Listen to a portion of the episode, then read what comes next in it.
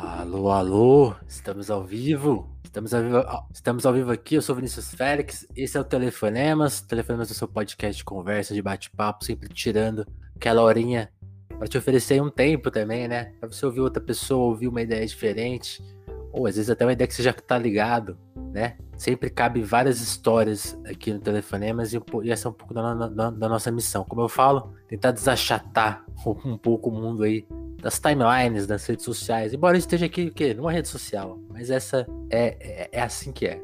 Hoje, um papo muito especial aqui com o Uso de Zila, que acaba de lançar seu novo álbum Zulu, de César a, César a Cristo, volume 2, escasso, né? Já ouvi, já até, até escrevi um pouquinho lá, porque eu fiquei de cara assim com, a, com o disco, né? Com a, com a proposta. Vamos saber mais um pouco aqui disso, né? Também tem um, um filme que acompanha o disco, né? Um curta.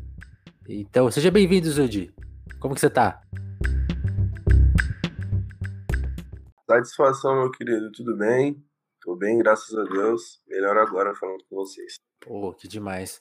Zudizila, vou pedir pra você se apresentar, cara, pra, pra gente saber assim, você é um rapper gaúcho, né, de Pelotas, Conta um pouco desse, desse, desse, começo, assim, eu sempre gosto de fazer essa pergunta no telefone, mas quer saber assim, tentar entender um pouco de onde a pessoa veio, como ela começou a pensar, no sentido assim, dos caminhos que levaram ela para, no caso de um artista, lógico, de levar para arte. Assim, quando que você teve um, pô, acho que é uma, é uma coisa, quando que a sua cabeça de criança, de moleque, foi se desenhando para esse caminho? Você tem essa lembrança e relaciona isso um pouco com o ambiente de Pelotas? Pode crer. É, bom, como já dito, meu nome é meu apelido, né? Na verdade, isso Zila, meu nome é Júlio César, é, cresci na Guabiroba, bairro, é, um dos bairros mais undergrounds de, de, Pelotas. Massa. Desde muito cedo, eu sempre desenhei, na verdade, né? Minha ligação com, com as expressões, ela parte desse grafismo mesmo. Eu sempre tive uma forma de me expressar e ela sempre veio através do desenho. Eu amo desenho, eu amo desenhar, uh, sempre assisti muito e acho que isso vem muito de uma condição de que eu sou o único filho homem da, da minha família, né? É minha uhum. mãe e as mais velhas. Isso acarretou que eu acabei ficando muito é, sozinho mesmo, uma, uma dinâmica de, de enquanto criança. Então eu assistia muito desenho, via muito desenho e acho que quem assiste muito desenho desenha em algum momento da vida. E aí eu comecei a desenhar isso desde de, de cedo, sempre foi o que me acompanhou. Quando chegou mais próximo da adolescência, eu olhei para o desenho com, com uma, um caráter um pouco mais profissional. Eu olhei e disse: não, talvez isso aqui seja algo que eu possa apostar no meu futuro, pode ser algo que é, eu possa trabalhar com isso. E comecei a desenhar, desenhar, desenhar. Tive um período da minha vida que eu desenhava tipo uma hora por dia. Eu desenhava. Logo depois que eu é, comecei a, a, ter mais é, habilidade com, com cores, com caneta e tal. Eu morava do lado de, uma, de um cara que ele era pintor comercial mesmo. Então ele sempre botava tinta fora. E aí uma vez eu peguei as tintas dele, que ele tinha posto fora, as tintas velhas, vencidas, e comecei a pintar a parede. Pintar as paredes, ia pros cantos, pros becos da Guabi parede. E essa foi a minha primeira experiência que eu tive com arte na rua. Certo. E aí eu entendi que depois disso uma galera do mesmo bairro que já conhecia o grafite e o hip hop é, me apresentou o grafite. É, essa foi a minha primeira, minha primeira imersão na arte. O grafite e o hip hop foi o que me trouxeram o rap. Certo. Mas conheci o grafite e o hip hop numa época em que eu só escutava hardcore. Outra dinâmica é, musical que, que não é propriamente a do rap, é a da linguagem do rap mas está ali inserido dentro da dinâmica urbana. E aí, para mim chegar até o rap foi uma parada meio que natural, um caminho natural mesmo. Quando eu me vi muito próximo dessa, dessas dinâmicas, porque na verdade eu comecei a trabalhar como grafiteiro em eventos, e aí eu comecei a organizar eventos de dentro da prefeitura, um desses eventos que eu ajudei a organizar foi a Semana da Consciência Negra, e aí eu já fazia freestyle, já sabia o que era rima de improviso, etc. É... Foi vendo que tinha jeito pra coisa.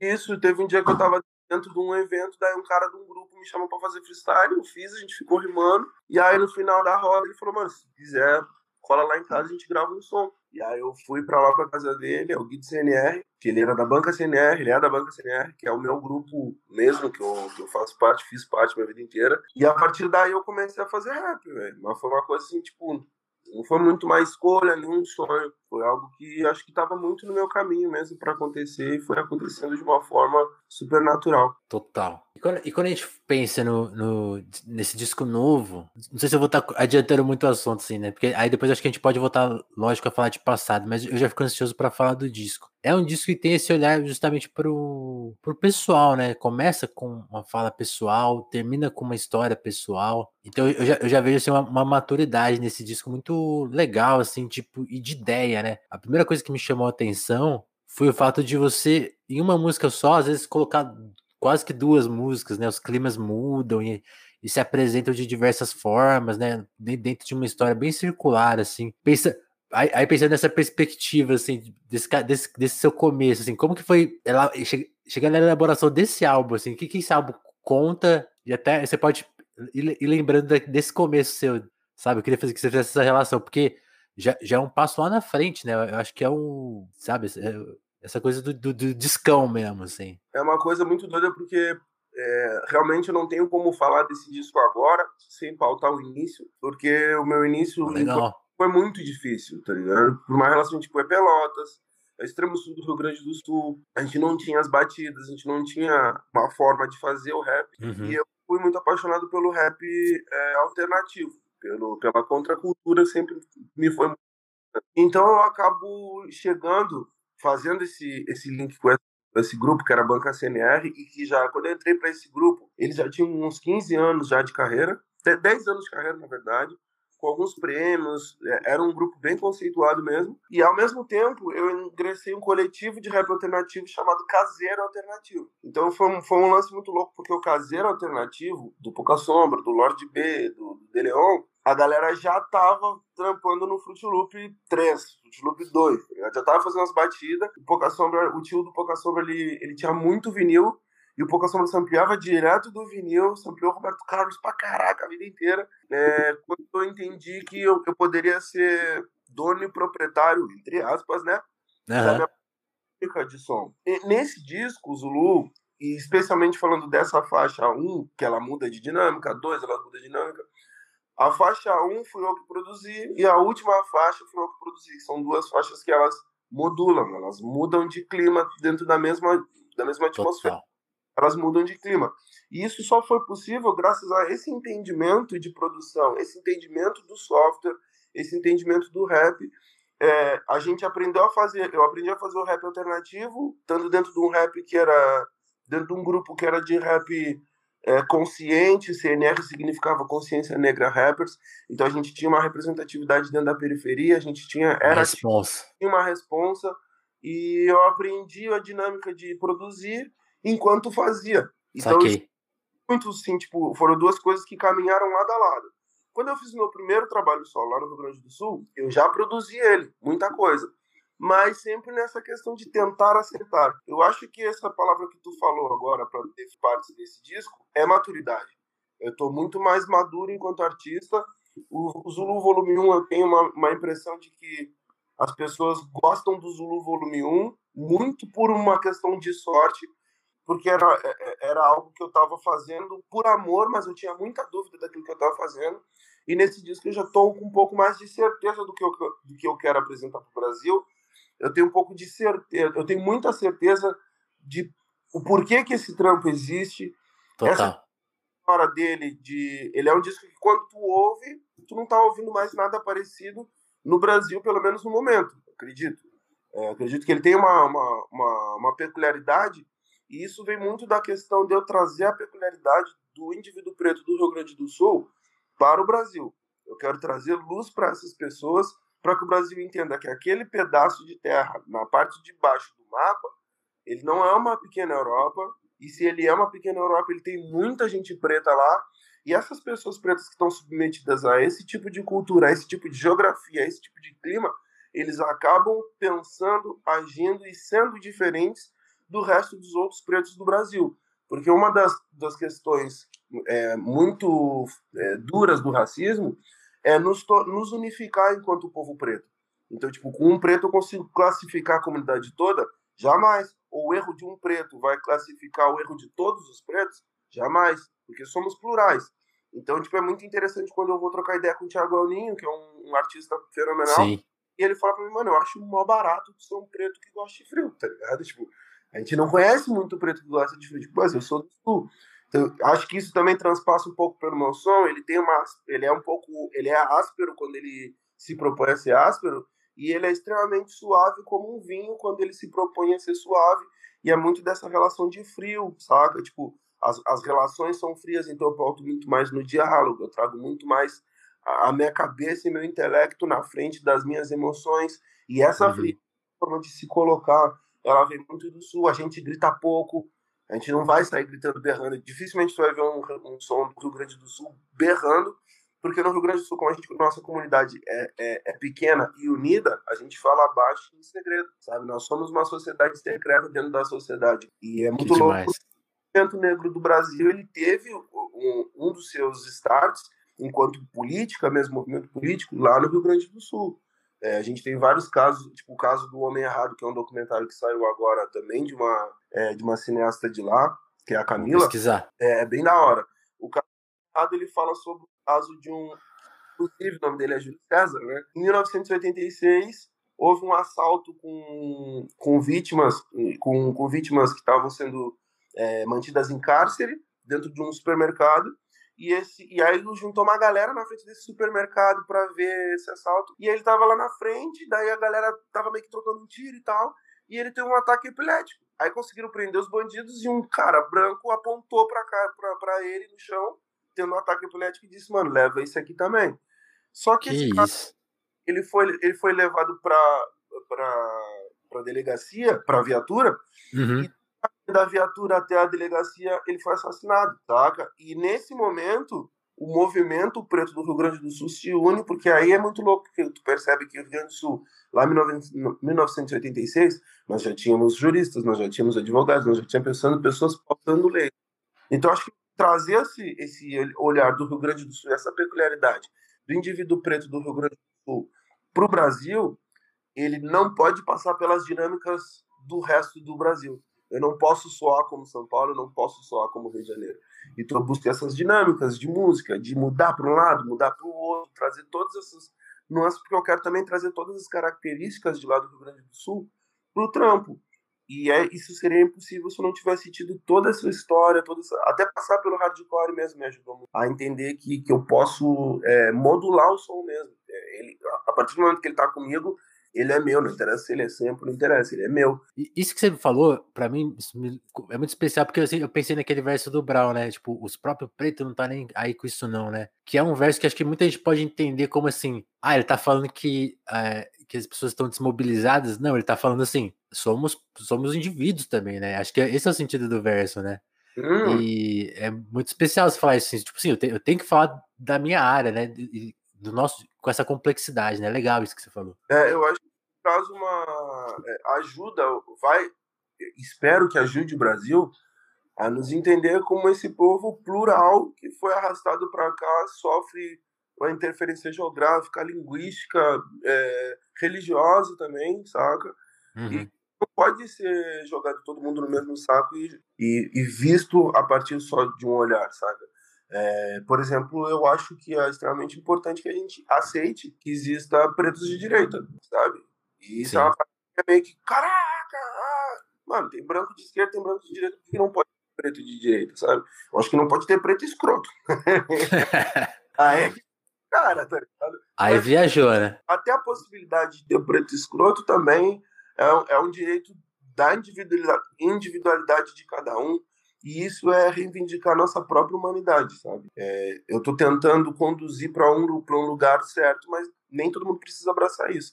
E aí eu acho que uma arma que eu tenho enquanto MC é isso, trabalhar esteticamente meu, meu trampo para que ele automaticamente me diferencie dos, daqueles que fazem a mesma coisa que eu, e isso faz com que as pessoas olhem e digam, nossa, porra, de onde é que esse preto que faz esse trampo diferente? Pô, esse preto do Rio Grande do Sul.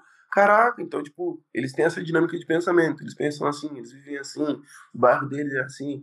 Porque é isso, a gente vive. Ontem eu estava conversando com a Winnie, que é uma grande amiga minha e, e filósofa, escritora. E trabalhou e, no, filme, no curta, não é? Exatamente. O texto que norteia o roteiro pro curta é dela. É um poeta texto que ela fez num blog, na época do extinto blog, e ela me mandou esse texto em 2000 e picos e disse, mano, isso aqui é sobre não lugar. Eu fiquei com aquilo na cabeça e aquilo me norteou bastante. E a gente estava conversando ontem, ela falou uma frase que para mim foi muito impactante, que foi tipo, todos os dias a gente tem que provar a humanidade no Rio Grande. E não só para o Rio Grande do Sul. O Brasil faz questão de me tornar invisível, sabe? Quando o Brasil diz que odeia o, Rio Grande do Sul, digo, não, vocês odeiam a branquitude do Rio Grande do Sul. Você tem que entender, claro, no Rio Grande do Sul a gente tem o supapo, a gente tem é, o batuque, a gente tem outras dinâmicas, sabe? A gente não, não, não pode generalizar aquele lugar, porque senão a gente acaba com, com toda a, a, a, diversidade que existe naquele lugar. E eu sou uma pessoa falando de um lugar que já é cruel eu estar reivindicando esse lugar, porque na verdade nem era para mim estar lá, nem branco. Existiam sete povos nativos naquele lugar, existiu uma, uma houve uma missão jesuíta, onde esses sete povos foram hum, assassinados e os que sobraram correram para o Uruguai, para aquilo que hoje em dia é o Uruguai, sabe? Rio Grande do Sul ele tinha sete povos nativos. E é muito doido porque acho que eu, eu preciso trazer essas dinâmicas para todo mundo. Certas cidades do interior do Rio Grande do Sul, tu vai lidar com pessoas em situação de vulnerabilidade com fenótipo, um fenótipo completamente diferente do resto do Brasil. Então, tipo, não é nordestino, não é preto, são nativos, tá ligado? São povos nativos, povos ori originais daquele lugar que ficaram sem terra, ficaram sem, sem a possibilidade de estudar. Se, é, alguns se negam mesmo, e acho que é um direito de viver nessa contemporaneidade, nessa Sim. civilização, entre aspas, e acabam ficando em situação completamente vulnerável, sabe? Então, tipo, é muito doido. O Rio Grande do Sul é um lugar muito louco, velho. Muito louco mesmo. É, eu, eu, eu sempre tento pensar que essa violência fundadora nossa, né? Por, por, isso que a arte brasileira é quase que um milagre, né? Tem esse verso recente do Emicida, né? Que ele fala, na falta do Pixinguinha nunca houve colônia, né? Tipo assim, é, é, um milagre, porque é isso que você falou, né? Tipo assim, sete povos, pensa, tipo assim, sabe? Quando, a gente pensa no jeito que a pandemia foi imaginada aqui no Brasil e cuidada, né? Tem a ver com essa origem, tipo assim, pô, é, é um, é um lugar que nasceu de uma, uma série de assassinatos. É né? muito pesada essa história. Se a gente não refletir sobre ela, realmente não tem solução. E Zude, uma coisa que eu fiquei ainda pensando no disco, né? Pensando na última faixa, que ali acontece em, em Oiá, né? Uhum. Que tem a participação do Eduardo Freda. Esse, assim, tem uma coisa na música brasileira que eu acho curiosa, assim, tipo, tem muita coisa boa saindo, mas eu fico com a sensação assim que tem, não sei como, como pôr isso em palavras assim, mas é uma música muito. Não é certinha, porque tem muita é, experimentação e tal. Mas acho que funciona na hora acho que assim que poucas músicas admitem imperfeições, sabe? Eu, eu, vi isso no disco da Lineker, tem uma faixa que ela faz sem, sem voz e violão, sem, como que fala, né? Sem o, o tempo ali e tal, sem clique, né? Que falam. E aí é uma faixa que soa diferente. E nessa faixa eu, fiquei, eu notei que você tem uma. Você até menciona isso, tipo, não, essa vai entrar do jeito que tiver que entrar. Porque isso aqui é muito especial. Então, o, os versos são, às vezes, assim, tipo, ah, poderia ter burilado mais ou corrigido certas coisas, mas não, você falou, não, essa emoção não posso deixar escapar. E eu achei isso muito especial. Faz sentido essa ideia? você pensou nisso na, ali na hora? verdade, é, eu sou um grande fã de Kerouac e da geração beat. Eu sou muito fã da não acentuação, da não vírgula, do não ponto. Boa. Muito fã da, da, da escrita fluida. Então, quase todo o meu trabalho. Eu acho que esse é o trabalho onde eu mais me dediquei para conseguir fazer um flow, uma dinâmica de estrutura musical mais simples para o pessoal. Mas ainda assim, tem, sei lá, a, é, na faixa tela em branco, quando ela vai para a segunda parte ali, trouxe grande parte do que não posso viver sem comigo. Porém, muito mais ficou para trás ou se perdeu no caminho. Isso é um tipo de dinâmica de métrica que ela não obedece ao quadrado 4x4 da música e do rap. E Sim. eu não obedeço, eu não sirvo ao 4x4, eu não sirvo a ordem. Eu quero justamente expandir essa, essa forma de escrita. É, parte 1 faz isso muito bem também, saca? Tipo, não sou o primeiro, Marechal faz isso também muito bem. Não sou o primeiro, não sou o único. É, acho que sempre que, que a gente for observar esse tipo de, de, de forma de se impor enquanto locutor dessa narrativa, é bom pensar que é uma narrativa que está surgindo da escrita. É, essa música em específico, Oiá, ela é uma música que eu escrevi sem instrumental nenhum. E aí depois eu fui trabalhando instrumental, depois eu fui trabalhando elementos E para fazer um link entre a, a, as faixas, para não ser uma, uma, quebra muito brusca de, de, instrumentais, porque eu queria que fosse contínuo até entrar na parte do Eduardo, eu uhum. samplei o Eduardo. Eu recortei o Eduardo e coloquei dentro de um espaço 4x4, porque esse violão que ele parece que dá uma dançada, ele tá dentro do 4x4, mas ele não tá no clique. Ele vai e ele corta, ele vai e ele corta. Então, qual foi o meu desafio?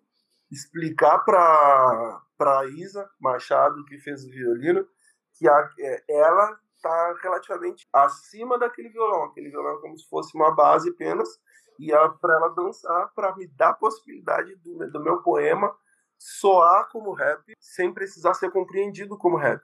E no meio da faixa para frente é que eu entrego que isso aqui é um rap quando eu boto o boom e a caixa. Aí eu entrego o boom e a caixa, aí faço. É muito, é muito legal esse momento. Sabe? Acho que a galera até respira assim.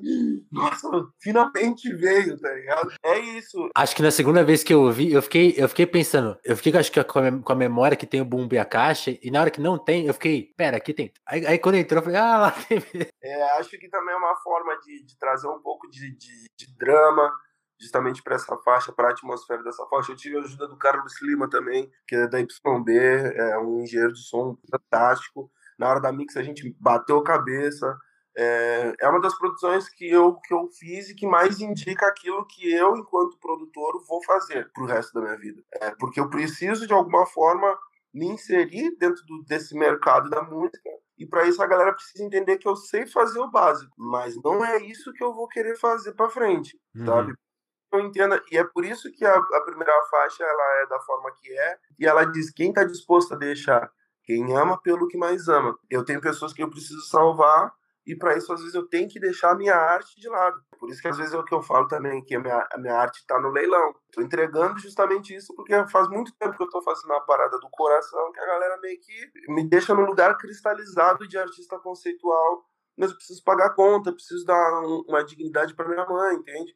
Então, nesse disco que é o de César a Cristo, ele tem essa, essa dualidade também, sabe? Tipo, eu estou entregando para o mercado da música aquilo que eu, que eu mais acho próximo do que o mercado vai conseguir aproveitar de mim, sabe? Tipo, é, eu sei fazer trap, sei fazer grime, sei fazer as dinâmicas é, mais ordinárias, mais comuns de, de, de, de mercado, sei. Mas não é dessa forma que eu quero ser lido, ainda dentro do mercado. Então, eu quero tentar galgar um espaço é, que seja saudável para mim financeiramente, economicamente, que me permita ter é, uma longevidade enquanto artista, mas eu também quero trazer um pouco daquilo que daquele Zude que desenhava, daquele maninho que desenhava.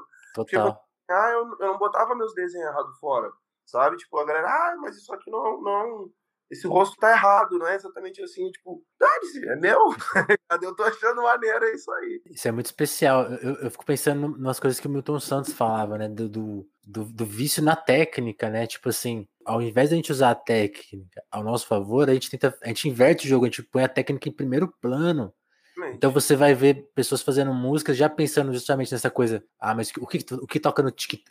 Eu, eu, agora eu tô com essa cabeça. Pra mim, o TikTok é a vitória da técnica, porque assim, é, é, o lugar onde as pessoas mais assumem. É assim que a coisa funciona, é assim que o barco toca. Então você não pode fugir muito disso aqui, tá? É dancinha, hein? E aí, então, tipo assim, então você tem que usar só aquela técnica ali. Lógico que tem gente que já, já tá subvertendo isso porque as pessoas são fora de sério, né? Mas eu fico pensando nessa coisa, as redes sociais, elas fazem muito isso, a indústria cultural, né?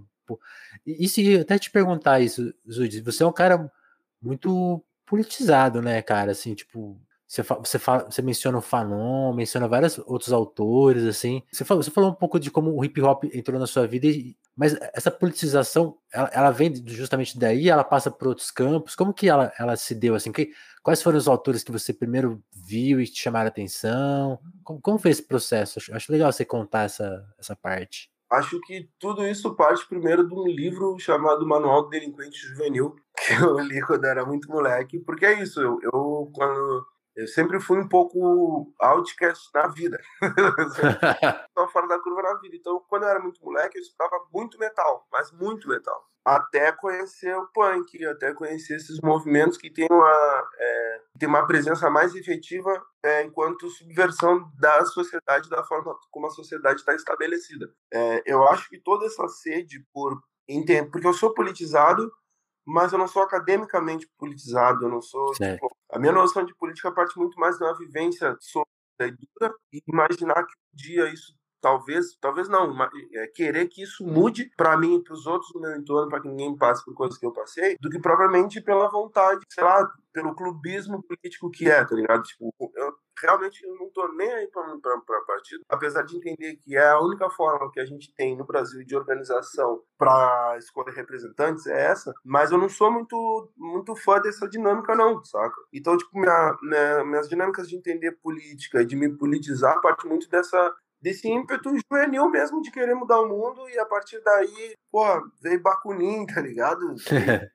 é, veio a galera mais pesada assim de primeiro, para depois eu ir lapidando meu pensamento, para depois eu ir me entendendo é, enquanto indivíduo, porque é isso, eu, eu sou um indivíduo político, eu, eu, eu posso interferir politicamente, mas eu preciso entender ao que que essa política está servindo. Então, durante muito tempo, meus pensamentos anarco tiveram por ali, porém é, chegou um momento que eu vi que ele não servia ao meu corpo preto.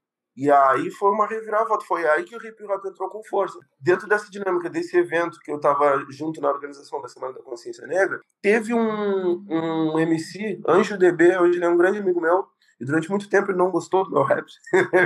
Hoje ele é um grande amigo meu, porque ele entendeu o que eu tava fazendo. Ele chegou no evento com um livro de Karl Marx, mano. Uhum. Isso é fantástico, porque eu já conhecia Karl Marx, já conhecia as teorias socialistas através do hardcore, através do punk.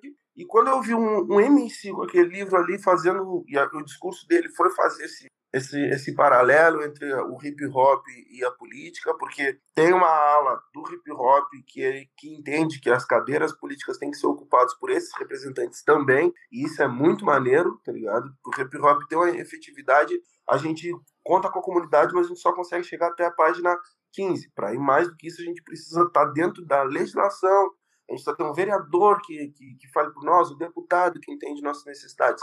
Então ele era um cara que fazia todo esse elo entre é, a política convencional e a nossa micropolítica, que é o que o hip hop se proporciona. E aí foi da onde eu comecei a entender teorias e, e, e, e também para não ser um, um, joguete, porque eu via vários MCs também da quebrada subir em palco de, de comício e tal, fazer os showmícios, na verdade, por uma grana, pela possibilidade de cantar e às vezes o cara que ele estava representando nem era tão da hora assim. Então, tipo, entender essas dinâmicas para não ser utilizado pelo sistema, é, é, eu, eu acho que essa, essa minha questão com a política é muito, parte muito mais desse lugar de autodefesa do que propriamente do ataque. Eu quero me defender dos caras que vão poder utilizar daquilo que eu faço para fazer merda. Tá então, eu preciso estar tá consciente, preciso estar tá, é, é, são é, de cabeça e de preferência sem fome, porque às vezes com fome a galera te compra com, com, comida, te compra com isso. Então, existiu outras dinâmicas em que eu precisei entender para depois chegar na política. Mas é extremamente importante que eu, que eu, que eu tenha essa formação, até para saber o que, que eu vou cantar e o que, que eu vou falar. Sabe? Porque eu ainda sou um MC que eu sirvo ao hip hop, eu sirvo ao rap, então é música, é arte, mas eu tenho que ter aquela consciência e eu não sou panfletário.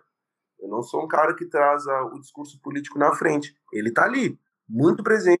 Para que ele fique é, subentendido, eu preciso ser muito fino, muito elegante para trazer essa, essa pitada de política sem que eu pareça político. Total. Uma coisa que acontece no disco, assim, que, que tem a, pre a presença da sua mãe, né?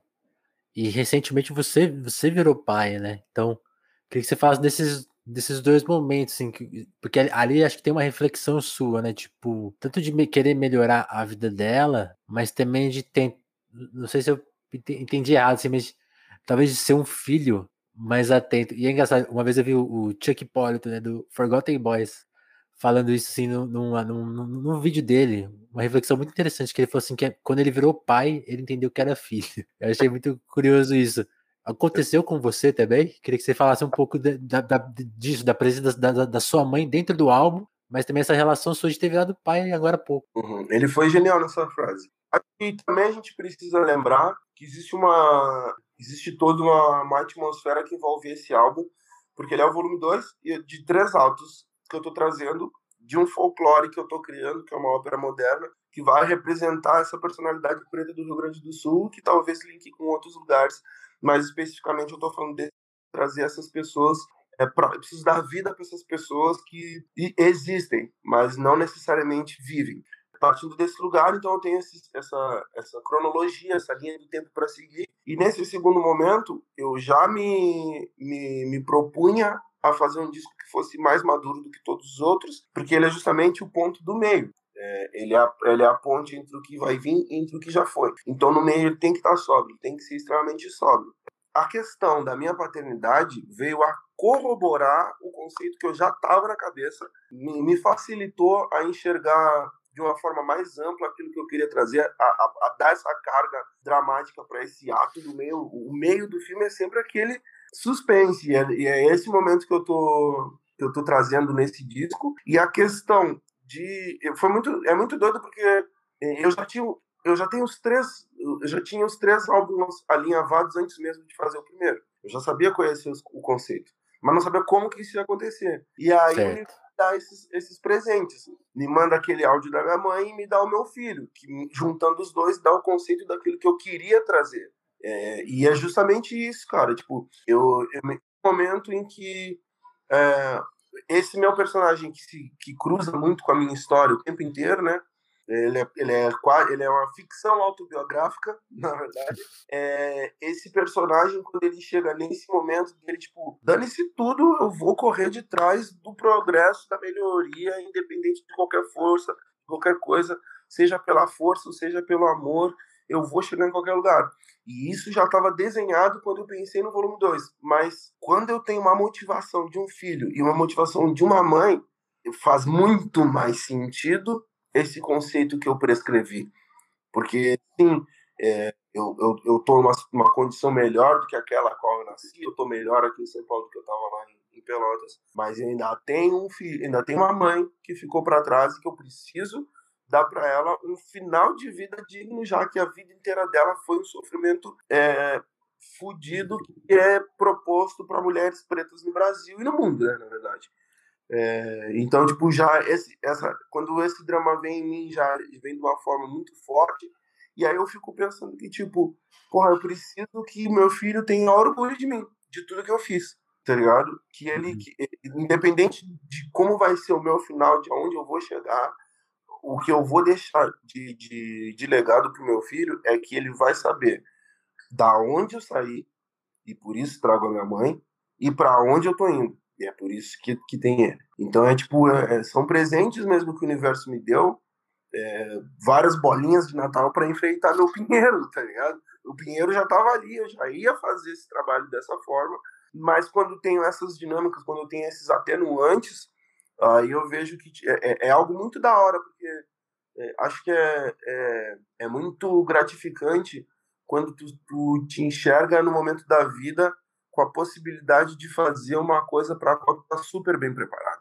Nem Sim. todo mundo consegue ter essa, essa possibilidade na vida. Então, tipo, quando o universo me traz essas, esses presentes, eu olho e vejo que eu estou tipo, no lugar certo, na hora certa, com a experiência certa. Apesar de dolorida, apesar de difícil de assimilar mesmo. Eu choro muito, chorei muito escutando esse disco já. Era para mim fazer, sabe? E aí, agradeço o universo mesmo por todos essas, essas questões que, que, que me, me transpassam e chegam até ao grande público através de disco. Você, você tá numa casa de, de artistas, né? Você, a Loed, dois, dois artistas, justamente fases muito parecidas, né? Que estão construindo, assim, as coisas, né? Como você falou, agora com talvez um tempo a mais para pensar, né? Que, é, que é esse presente poder ficar mais atento. Ainda falando um pouco de paternidade, né? Porque é uma paternidade toda na pandemia, né, cara? E eu imagino que isso traga aflições a mais, assim, de, de ver o, o, moleque vindo para o mundo, assim, muito fechado, né? E, ainda mais no momento que não existia vacina, né? Várias questões passando pela cabeça. E a questão de carreira, de pensar a música também ficando muito. Quer dizer, eu ainda considero que ainda está aqui no Brasil, né? Fora o ataque bolsonarista na cultura, né? E, por exemplo, o seu disco tem a, apoio de, de, de, de partes é, do Estado, né? Então, obviamente, você está refletindo tipo, a, importância de, do, do, do Estado para a cultura, né? Como que é refletir tudo isso ao mesmo tempo? Uma casa de artistas em tempos que a arte está, tipo assim. Eu, não sei se houve tempos mais cuidadosos, mas assim, houve uma melhora e agora houve essa pior, assim. Foi muito doido porque no início da pandemia, é, até eu estava conversando com a Loed esses dias. No início da pandemia, eu me obriguei a produzir pra caramba. Então, tipo, Além desse disco, eu tenho mais dois guardados, Aí, ó. Aí, ó. Muita coisa, muita coisa na, na pandemia. Eu pintei, eu desenhei, eu fiz animação, eu fiz, nossa, eu fiz milhares de coisas desse período pandêmico. E com a Lued grávida, nós dois dentro de casa, justamente por essa ansiedade de saber o que, que ia ser, o que, que ia se dar a partir disso. É, para mim foi muito da hora passar por essa por esse momento horrível, porque eu vi a minha esposa tomar as rédeas do trampo e dizer: vou lançar. Saca? Ela lançou um disco na pandemia, sabe? E isso foi muito louco para mim. Foi tipo, ali eu, ali eu, eu, eu tive uma virada de chave de entender: tipo, a arte vive, independente, independente do que, do que for acontecer, a arte vive. E foi muito uma, um ato de generosidade dela para com o mundo, porque ela não precisava ter lançado, ela podia ter segurado, esperado a ter uma abertura, uma micro abertura de mercado para ela lançar o disco dela, poder fazer o show, poder fazer dinheiro, poder aparecer, tirar fotos. E ela olhou para o mundo e viu que o mundo está precisando disso agora. O mundo está precisando dessa cura agora. E quando eu, eu, eu, vi isso, a forma como ela se impôs é, perante esse momento tão duro da vida, ainda com, com além da pandemia, com um, despresidente, né? É, isso para mim foi uma, foi uma parada muito doida, assim, foi, foi, foi revigorante, sabe? Tipo, a, a pandemia em si foi muito triste, foi uma época muito tensa, a gente não sabia o que, que ia ser, o que, que ia fazer mesmo, como que a gente ia lidar, a gente foi, foi muita, muitas dúvidas, questionamentos, mas ter ela do lado é, foi muito foi muito importante para mim ter uma pessoa, uma pessoa que com arte perto de mim e que eu admiro a arte inclusive é, para mim foi foi muito inspirador e era isso a gente deitava na sala aqui no chão ficava de barriga para cima os dois pensando como é que ia ser com o Daio e tal. Indo que, tipo, o Daio não vai fazer a mínima ideia do que aconteceu, tá ligado? De como é que acha até que foi mentira. Mas foi muito doido. Então, tipo, é, para mim também foi, uma, foi, foi um, um, grande não dá para dizer um presente, mas foi também uma dádiva. Foi um momento de eu, eu não tava, não podia sair, não podia fazer show, então me preparei para ser pai do Daio. Eu tive esse tempo de, de incubação até ele chegar. Ele chegou, já estava pronto. Eu, a gente, eu, eu, acompanhei o parto, eu peguei o moleque, eu cortei o umbigo, papapá. Eu vi aquela tormenta, tá eu, não, sei, não sei se eu aguentaria tamanha pressão, não. ah, é, é, maneiro, mano, é maneirão, é maneirão. E, e só que eu tive esse tempo para me preparar para isso, muito devido à pandemia. Então, é, foi difícil, foi difícil, foi duro, foi duro, foi frustrante, foi muito porque justamente esse, esse o, o, edital Natura, na verdade, o subsídio que eu tive do edital Natura, ele vai me proporcionar uma circulação e não a produção do disco. A produção do disco foi o peitaço do pai mesmo. Saquei. Aí é, é, foi isso. É, eu, eu, fui, eu fui contemplado em 2019 para circular o volume 1 e eu fiz quatro shows é, por, por iniciativa privada, fechou o Brasil, fechou o mundo. Então eu não consegui trabalhar o volume 1. E aí eu fiquei pensando, tipo, na depressão, na bad, o que, que eu vou fazer, o que, que eu vou fazer. E nesse tempo, as angústias de temas me ajudaram a produzir o volume 2. Sim, saquei. Verdade. Eu trago, eu trago o volume 2 com essa, sabe, tipo, eu tenho um Coringa, que é esse, essa minha edital de circulação. Então, tipo, até o caos veio para me dar uma certa ordem, né? Então foi, foi da hora. Só que, nossa, agora que você falou que eu fiquei pensando nisso, porque quando eu vejo que o seu disco é de 2019, e na, e na época eu colaborava com a Red Bull, né? Então, tipo, eu, eu lembro de colocar o disco lá na lista e, Massa. e, e, te ajudar na votação. Mas aí agora que me veio a memória, tipo, é, o disco saiu numa época e você ia trabalhar mais ele em 2020, só que 2020 não existiu, agora que eu tô ordenando as coisas. Foi horrível. Coisa. Você um disco, saiu em listas de melhores discos e tal, e foi bem aclamado, bem recebido. E eu não consegui apresentar ele para ninguém, sabe? Foi muito, muito doido, assim, tipo, é, foi frustrante. Foi frustrante mesmo, sabe? Tá. E, e só que por um lado também foi bom porque, claro, teria sido completamente diferente, né? A recepção até do volume 2 Sabe, tipo, é, é uma coisa até, tipo, que é um pouco egóico, mas eu fico pensando, tipo, por que a galera tá tão surpresa com o volume 2? eu, será que a galera não, não acreditava que eu poderia fazer um trampo bom, tá ligado? Tipo, pensando nisso, assim, às vezes, pensando, tipo, caraca, mano, porra, é massa, tá ligado? Mas, tipo, porra, vocês não esperavam isso de mim mesmo, tá ligado? É porque, é porque você não viu as pessoas ao vivo, né? É esse é. detalhe. saca? Isso foi muito doido, então, pra mim, tá ligado? Tipo, é... e como eu tô com esse trampo culpado a, a, sei lá, eu lancei o volume 2 a, em 2019, que foi três anos. 3, 9, 21, 22, 4 anos. Isso. Não, dois, 3 anos, desculpa. O, volume 1, um, né? Você quer dizer? Volume 1, lancei faz 3 anos. Eu cheguei em São Paulo em 2018, era para ter lançado ele em 2018. Então eu tô há 4 anos com o volume 2, é, metade do 2 já decupado. Porque eu já cheguei em, em São Paulo com o volume 1 pronto. Então, tipo, o volume 1 já estava pronto, eu já tinha metade do volume 2 pronto.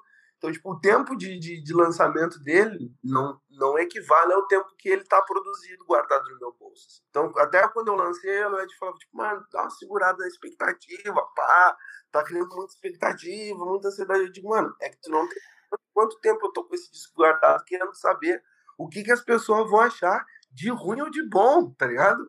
Porque é isso, a arte ela depende do espectador para ela acontecer. Depende. Então, tipo, eu precisava trazer para o mundo para as pessoas me dar um olhar delas acerca do que eu estou fazendo, para que eu continue fazendo coisas. Senão eu, eu tava relativamente perdido mesmo, fazendo todo tipo de música possível. Eu já fiz nessa, nessa, nesse período pandêmico, nesse período que eu tava com o disco guardado, justamente por não saber qual caminho que eu ia tomar enquanto artista.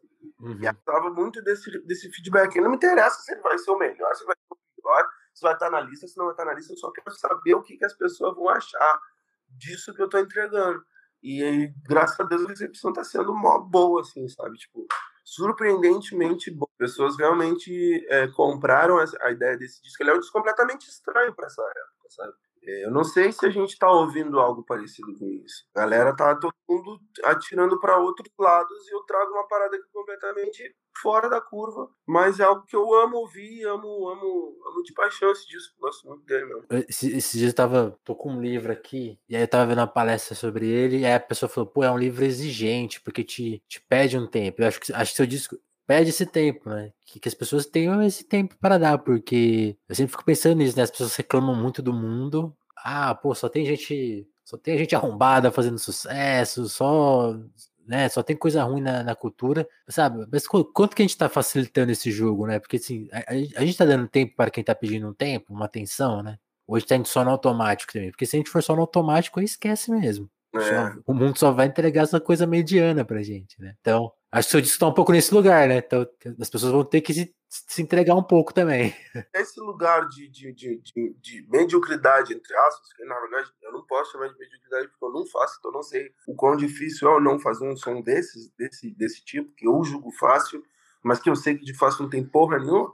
Também, é, tem esse detalhe. É pro rap ele é muito bom, cara, porque é, essa abertura de mercado ela é muito da hora para mim que trabalho nessa dinâmica, me possibilita pensar e imaginar mais coisas. É, o que a gente.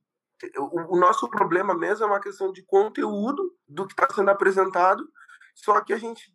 Se eu paro para pensar nessa questão do conteúdo, eu fico vendo, tipo, da onde está partindo essas narrativas e que, na verdade, não é a música e não é o mercado, são as pessoas. As pessoas estão quebradas. Nós somos cacos de, de, de seres humanos. A gente não está a gente não está completo. Pelo contrário, a gente está em pedaços, em frangalhos, a gente não consegue olhar para dentro e se juntar, a gente é um grande mosaico de muita referência e interferência externa. É, e agora acho que já nem vale mais a pena a gente ficar discutindo se é foi o mercado que fez com as pessoas, ou as pessoas que alimentam assim o mercado, e por isso que o, que o mercado é assim com os artistas, e os artistas fazem arte assim com o mercado, ou, ou entende? Esse, esse uhum. grande essa grande cobra comendo rabo, a gente vai perder muito tempo se a gente for ficar tentando achar a cabeça da minhoca agora, tá Então, tipo, bola pra frente e vamos que vamos.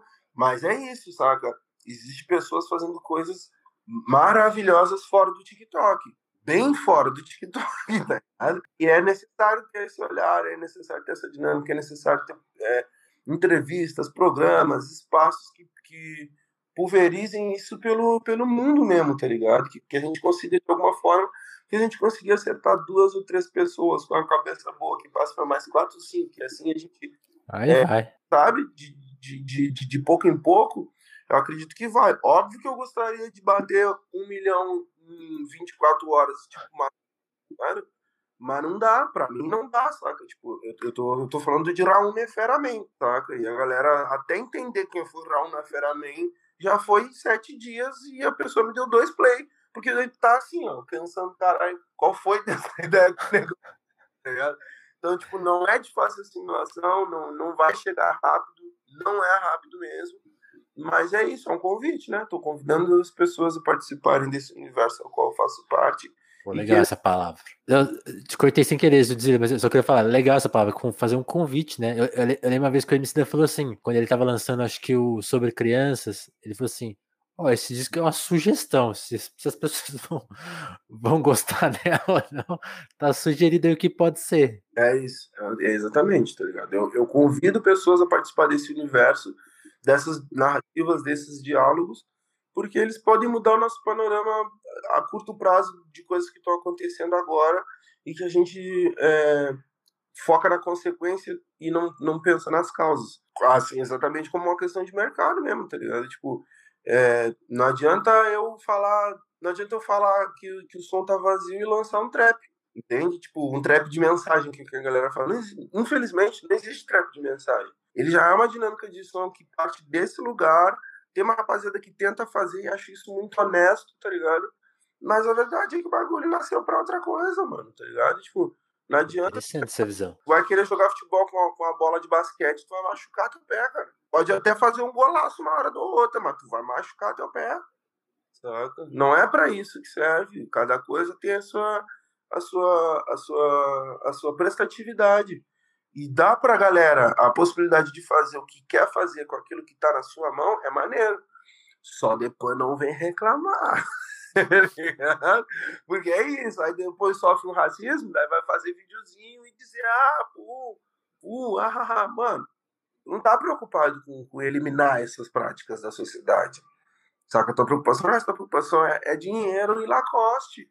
Tá chegando, então é isso. Agora, se a galera for te chamar de neguinho, for bater a porta na tua cara, se a polícia te parar, é consequência de uma causa que tu poderia estar tá preocupado, mas não tá. Então, tipo, eu quero que o meu filho não sofra certas violências.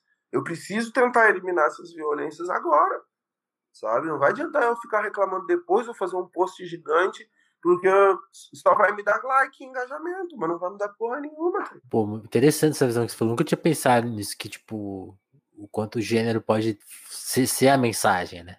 É, é. interessante é. demais isso. Exatamente, ele, ele já vem com caráter, ele já vem com uma história, já vem com uma dinâmica. E é muito foda e tem que respeitar. Aí vem os caras, tipo, sei lá, os moleques de 18 anos, tá lá, Slay, Slay, Ice, Ice, Flex, Flex. Deixa os moleques. Foda é um cara de, porra, 38 anos chegar e pegar Slay, Slay, Lex, Lex e falar mal dos caras. Mano, deixa os caras, tá ligado? Você, você falou de São Paulo, pô, aí, são, aí lá vou eu tentar fazer duas perguntas em uma, assim, porque no filme, né, no curta, você aborda um pouco isso, né, de, de como, a gente já falou um pouco disso, mas eu queria relacionar isso com ir para São Paulo, né, porque no curta você tá falando quanto no próprio Rio Grande do Sul, a população negra não é vista como gaúcha, né? Tem essa, esse apagamento, o quadro que não tem negros, né? Tem, tem, essa, tem essa, essa, isso está no filme. E aí você falou uma coisa muito interessante também que a, que, a Winnie te falou, né? Que é a coisa, pô, o Brasil, quando tem, se fecha para o Rio Grande do Sul, até muito por conta da, dessa coisa separatista né, da branquitude do Rio Grande do Sul, esquece muita coisa. Para você, como que foi quando você vai para São Paulo, assim? Porque como que é esse recebimento, né? Porque assim, a cidade te acolheu, né? Nesse disco tem o Coruja, tem o Remicida, né? Mas como que é, como que é lidar com São Paulo? Assim, queria um pouco da sua visão, porque já estive aí, né? É a minha cidade. E acho uma cidade super difícil, assim, pelo tamanho, pela complexidade, né? Tipo, queria saber um pouco da sua experiência de, de, ter, de, pra, de ir pra aí e, e viver nessa cidade maluca. É, então, em primeiro lugar, eu sou maluco também, então tá de boa. então tá em casa. Cara, é, com relação aos artistas, é, eles já conheciam meu trabalho, porque é isso, eu tô, eu tô, eu tô fazendo o que eu faço agora há um bom tempo. Tá uhum. Não é meu primeiro trampo e não é meu primeiro trampo que a galera nota. Só que a minha presença aqui ela era muito mais escassa. Na verdade, eu fui vir a primeira vez para São Paulo em 2016. Então, eu já tinha 33 anos, 30, 30 e tantos anos, na verdade, eu tinha. Foi muito louco porque é, a galera sempre recebeu meu som muito bem, sempre entendeu muito bem o que eu estava me propondo. Muitas pessoas já me ajudavam, já, tipo KLJ, próprio MC, da Niak, a galera já me ajudava. Então, musicalmente, eu não tive grandes dificuldades para chegar em São Paulo. Agora, me entender em São Paulo, daí já foi outra questão. Porque quando eu cheguei aqui, obviamente, é uma cidade, eu sou novo, então fiquei num grande oba-oba. Morava na Zona Leste, que é relativamente longe pra caramba do centro, de onde as coisas aconteciam. Não conseguia estar presente quando aconteciam os eventos, aconteciam as paradas, eu não conseguia estar presente, ou então eu tinha que sair de lá de mochila para dormir na casa de uma pessoa, e às vezes acordava em casas que eu nem sabia onde é que eu estava. É, foi, foi, foi chocante para mim ainda é muito chocante perceber o tamanho de São Paulo, tipo, a, a magnitude da cidade, todas as São Paulos de São Paulo, né? Porque são, são é, é, é, é, muito diferente uma área da outra, um colé do outro, uma questão de 20 minutos muda muita coisa em São Paulo. Tem, tem, hora, tem hora que você está em São Paulo, você fala, pô, isso aqui é a Suécia? Tipo, você fica meio. Porque agora eu e minha esposa a gente tem feito no interior. A gente pega uns dias, uns dias que a gente não está trabalhando e ah, vamos pegar um hotel fazenda e vamos para o interior. E aí a gente acaba conhecendo mais outras São Paulos ainda. É, e essa dinâmica, ela é da hora e ela é, também foi um pouco nociva para mim também, tipo, foi, foi bem louco, assim. É, o, o, volume 1, ele tem muito dessa carga mental, dessa carga psicológica, de, de, de falar dessa minha sensibilidade mesmo, tá ligado? Eu chorei muito aqui em São Paulo sozinho, algumas vezes, não querer voltar e tal. E aí eu venho para aquele lado que é o lado que mais me, o olhar que eu tenho mais apurado assim, da sociedade, que é a questão racial. Né? É, São Paulo é uma cidade cinicamente racista. Ela é cínica. Ela faz de conta que não é racista. E aí, para mim, é, esse talvez seja minha vantagem, minha vantagem perante o resto do Brasil inteiro, porque eu sou de um estado que ele é racista no hino. O hino do Rio Grande do Sul é racista. Então, o Rio Grande do Sul é explicitamente racista. Eu sei qual bar que eu não vou, que se eu entrar, vou ser mal atendido, qual é a loja. Eu sei sabe? E eu não tento forçar uma amizade, sabe? Tipo, foda-se eles, vou fazer meu rolê para outro lado, ou vou abrir o meu próprio rolê e vou criar uma dinâmica para pessoas como eu poderem sobreviver. São Paulo é cínica, saca? Ela se faz de não racista, mas te dá uns tapas na tua cara e esconde a mão depois, sabe? E aí isso para mim foi um pouco chocante, mas não foi uma questão só de São Paulo, não. Outros lugares eu também vi que tem essa mesma dinâmica, e aí eu percebi que isso é um grande problema do Brasil, que é essa esse, essa falta de, de, na verdade, acho que essa, essa problemática que eu estou te, te, levantando aqui nessa, nessa conversa, ela parte muito da falta de identidade do próprio brasileiro. Total. Ele acaba sendo racista de uma forma muito natural, né? muito orgânica, assim. Ele não faz força para ser racista. Ele só é racista porque, na verdade, ele não pegar e se identificar com ele. Olha para mim. Isso é um bagulho muito louco. Quando eu cheguei aqui em São Paulo, a galera nunca em primeiro lugar, a galera dizia que eu não era do Brasil. Ah, tu não é do Brasil. Mano, sou brasileiro. Ah, mas brasileiro da onde? Brasileiro do Rio Grande do Sul. Pronto, fudeu. Você bugou a mente do cara. Total, tá ligado? O cara tipo, bugava na hora. Tipo, caralho, que porra é essa, tá ligado? E é isso muito porque o Brasil, ele não me reconhece. Ele olha pra mim ele não quer me reconhecer. E aí a gente parte por várias dinâmicas racistas que são, tipo, mano, da estrutura do brasileiro que ele não consegue se reconhecer enquanto um povo que, que a gente criou uma nova raça de ser humano. O brasileiro é uma nova raça de ser humano. Não é branco, não é preto, não é amarelo. A gente criou um ser humano pro mundo, tá ligado? Tu pode estar em qualquer lugar do mundo, o cara sabe que tu é brasileiro. Independente se tu é preto ou branco, né? Entre aspas, a galera vai olhar pra ti e vai dizer, ah, Brasília. Tá ligado? Porque, tipo, a gente tá nesse, nesse, nessa dinâmica de ter as, as violências que, fun, que fun, a, a, a, violência que é a, pedra base desse, desse lugar que a gente tá, criou essas dinâmicas que a gente só vai conseguir mudar com muita educação, com muita arte, com muita percepção do próprio povo, daquilo que o povo está expressando, do, do, do, mais do lugar mais profundo mesmo de Brasil, sabe? Se a gente não conseguir entender isso, esse problema identitário do Brasil, a gente vai continuar botando pastor para criar lei pro Brasil, tá ligado? Ou botar, sei lá, tipo, branco grisalho como presidente do país, mano. E ele não tem nada a ver com o país, mano. Tá ligado? Então você acredita que a solução do mundo passa pelo Brasil? Pô, do mundo eu acho que não, né? arrumar nossa casa aqui, tá ligado? Tem primeiro que se organizar. A, a Vamos cuidar do Brasil primeiro. É, tá bom. o Brasil tá no Brasil, tá ligado? Do Brasil tá no Brasil. Não vem de fora, não vem do. É, é, da, pode aprender muita coisa, pode assimilar, pode é, é fazer a tal da antropofagia mesmo, absorver muita informação de fora, mas a gente só vai cagar Brasil, tá ligado? Tipo, a gente vai comer outras coisas, mas vai cagar Brasil, E é bom que tu saiba que essa merda é só Brasil, tá ligado? Não adianta, tá ligado? Querer vender um, uma Europa dentro do Brasil, porque é Brasil. Não adianta vender um, uma, um Brasil é, europeico para a Europa, que a Europa vai olhar e vai dizer: ah, que bonitinhos, caras acham que são brancos. tá ligado? Total. Então, tipo, do Brasil, ela tá no Brasil. Agora, a solução do mundo, não. o universo é feito do caos, tá ligado? De choques, de embates, de explosões. O universo é um lugar muito violento, tá ligado? E a gente aceitar isso, essa grande velocidade que é o tempo, essa, esse, esse grande choque de ideias, de pensamentos, de embates, isso é extremamente importante para a saúde do mundo, tá ligado? Mas a gente precisa aprender a lidar melhor com o caos. Ele sempre vai existir, sempre vai existir a diferença. Eu acho que o grande problema do mundo, na verdade, é, é essa questão que passa no Brasil, que é a não aceitação das coisas, é a não aceitação do problema. É, a gente teve durante muito tempo um livro de regras e normas para nos ajudar a não ver os problemas que, que, se chama Bíblia. A Bíblia é uma grande maquiada de, de problemas que são mundanos, são, são, exclusivamente nossos, e aí ele dá uma solução do, do céu do inferno, tá ligado? Ele, ele transforma coisas simples em um bagulho, tipo, porra, ou é de cima ou é de baixo, ou é de Deus, ou é do diabo, ou é bom ou é ruim. Não, mano, tudo é, tá ligado? Tudo é. E a partir do momento que a gente consegue entender que tudo é, a gente consegue perceber que tudo vai ser e muita coisa não precisa ser.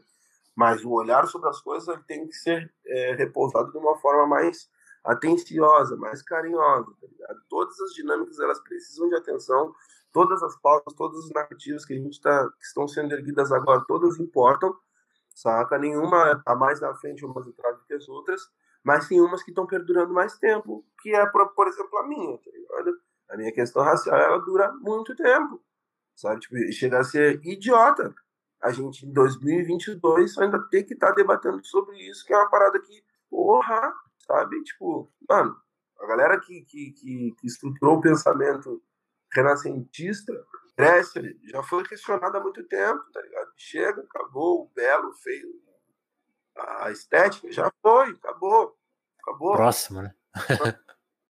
Vamos andar pra frente.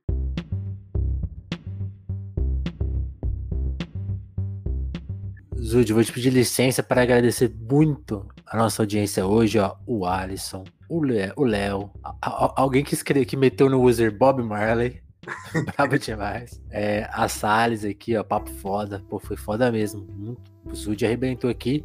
Pô, e uma presença assim que, pô, que honra, cara. J Gueto na casa, ó. Ah, pode crer, Jano Money. Muito bom. O Jota que já esteve aqui no telefonema, se você recomenda que vocês escutem o papo com o Jota. Sempre especial. Que, que cara. Ele é foda. Um, tá aí um cara que entende São Paulo. Ó, eu vou pedir licença para só um segundinho para falar para você que tá curtindo aqui o nosso papo. Ó, só aqui um comentário do Alisson. Eu comecei a curtir de volta o rap por conta do Zud. Comecei com Racionais, mas havia perdido o cenário do rap. Ó, interessante. Loucura, velho. É, mas é isso, agradecer vocês que curtiram aqui tanto a, versão ao vivo no YouTube, lembrando que a gente tá aqui no YouTube, né, nas eternas reprises do YouTube, você pode ver esse papo a hora que você quiser, mas o Telefonemas também tá toda terça, quinta e, sábado, né, nas plataformas de áudio, e a gente só continua no ar com a ajuda de vocês, então considere se tornar membro aqui do canal do YouTube, considere participar do nosso Apoia-se, se você quiser mandar um Pix pra gente, ó, tem QR Code aqui, a gente também aceita, tá? Para manter uma plataforma independente de jornalismo, como telefonemas, só com apoio do público. Eu, eu tô até pesquisando, né, parceiros, mas eu tenho uma crença que esse tipo de ideia só, vai, só pode existir com vocês mesmos, com o apoio de vocês. Agradeço muito quem já entende a nossa missão. A turma lá do Apoio só cresce. Inclusive, eu recomendo que você chegou aqui pela primeira vez, ou já está aqui algumas vezes e ainda não foi lá, cola no nosso apoio porque ela tem um texto e ideias que explicam mais a nossa política e, e a forma que a gente quer pensar esse dinheiro aí da, da plateia que financia o Telefonemas, né? A gente, a gente não quer juntar dinheiro infinito, a gente quer só um, um teto que cuida do Telefonemas. Isso é muito importante para nossa missão. Espero que vocês entendam, que se interessem. Colhem lá, porque é assim que, que a banda toca aqui no Telefonemas. Judy, te agradecer demais pelo papo. Recomendar mais uma vez para todo mundo. Deem o play de César a Cristo. Zulu, de César a Cristo, volume 2. Tenham essa atenção, tirem essa hora. Cara, muito obrigado por ter colado aqui. Acho que é um dos primeiros papos que eu vejo você fazendo a partir desse disco. Espero te ver em mais lugares e shows. Quando tiver shows, queremos colar. É, cara, muito obrigado, muito obrigado a todo mundo que tá na sintonia, que mandou um salve, tirou um tempo aí para nos escutar aqui. É, para mim é sempre muito bom conseguir verbalizar partes do disco que talvez fiquem um pouco. Porque eu também sou uma pessoa muito subjetiva quando eu escrevo minhas músicas, então é sempre bom de corroborar algumas coisas que podem passar batido. É, e também as pessoas que por trás da arte tem um artista e saber um pouco mais sobre mim é sempre bom. Nem tudo a gente consegue escrever, botar na música. E é isso, galera. Curta meu disco aí, tá ligado? Dá play pra caraca. Eu tenho um filho pra criar. Ah, igualzinho do Matuena. Tá Quer criar um challenge, ficar à vontade. Eu não vou fazer, mas vocês façam mesmo, tá ligado? E é isso. Muito obrigado mesmo pelo espaço. Tamo junto, meu irmão. Sempre que precisar, dá o um salve que eu vou estar aqui pra trocar ideia, porque foi bom pra caralho. Valeu, Judy. Obrigadão por ter gostado. E é isso, turma. O Telefonemas volta a qualquer momento. Tchau, tchau.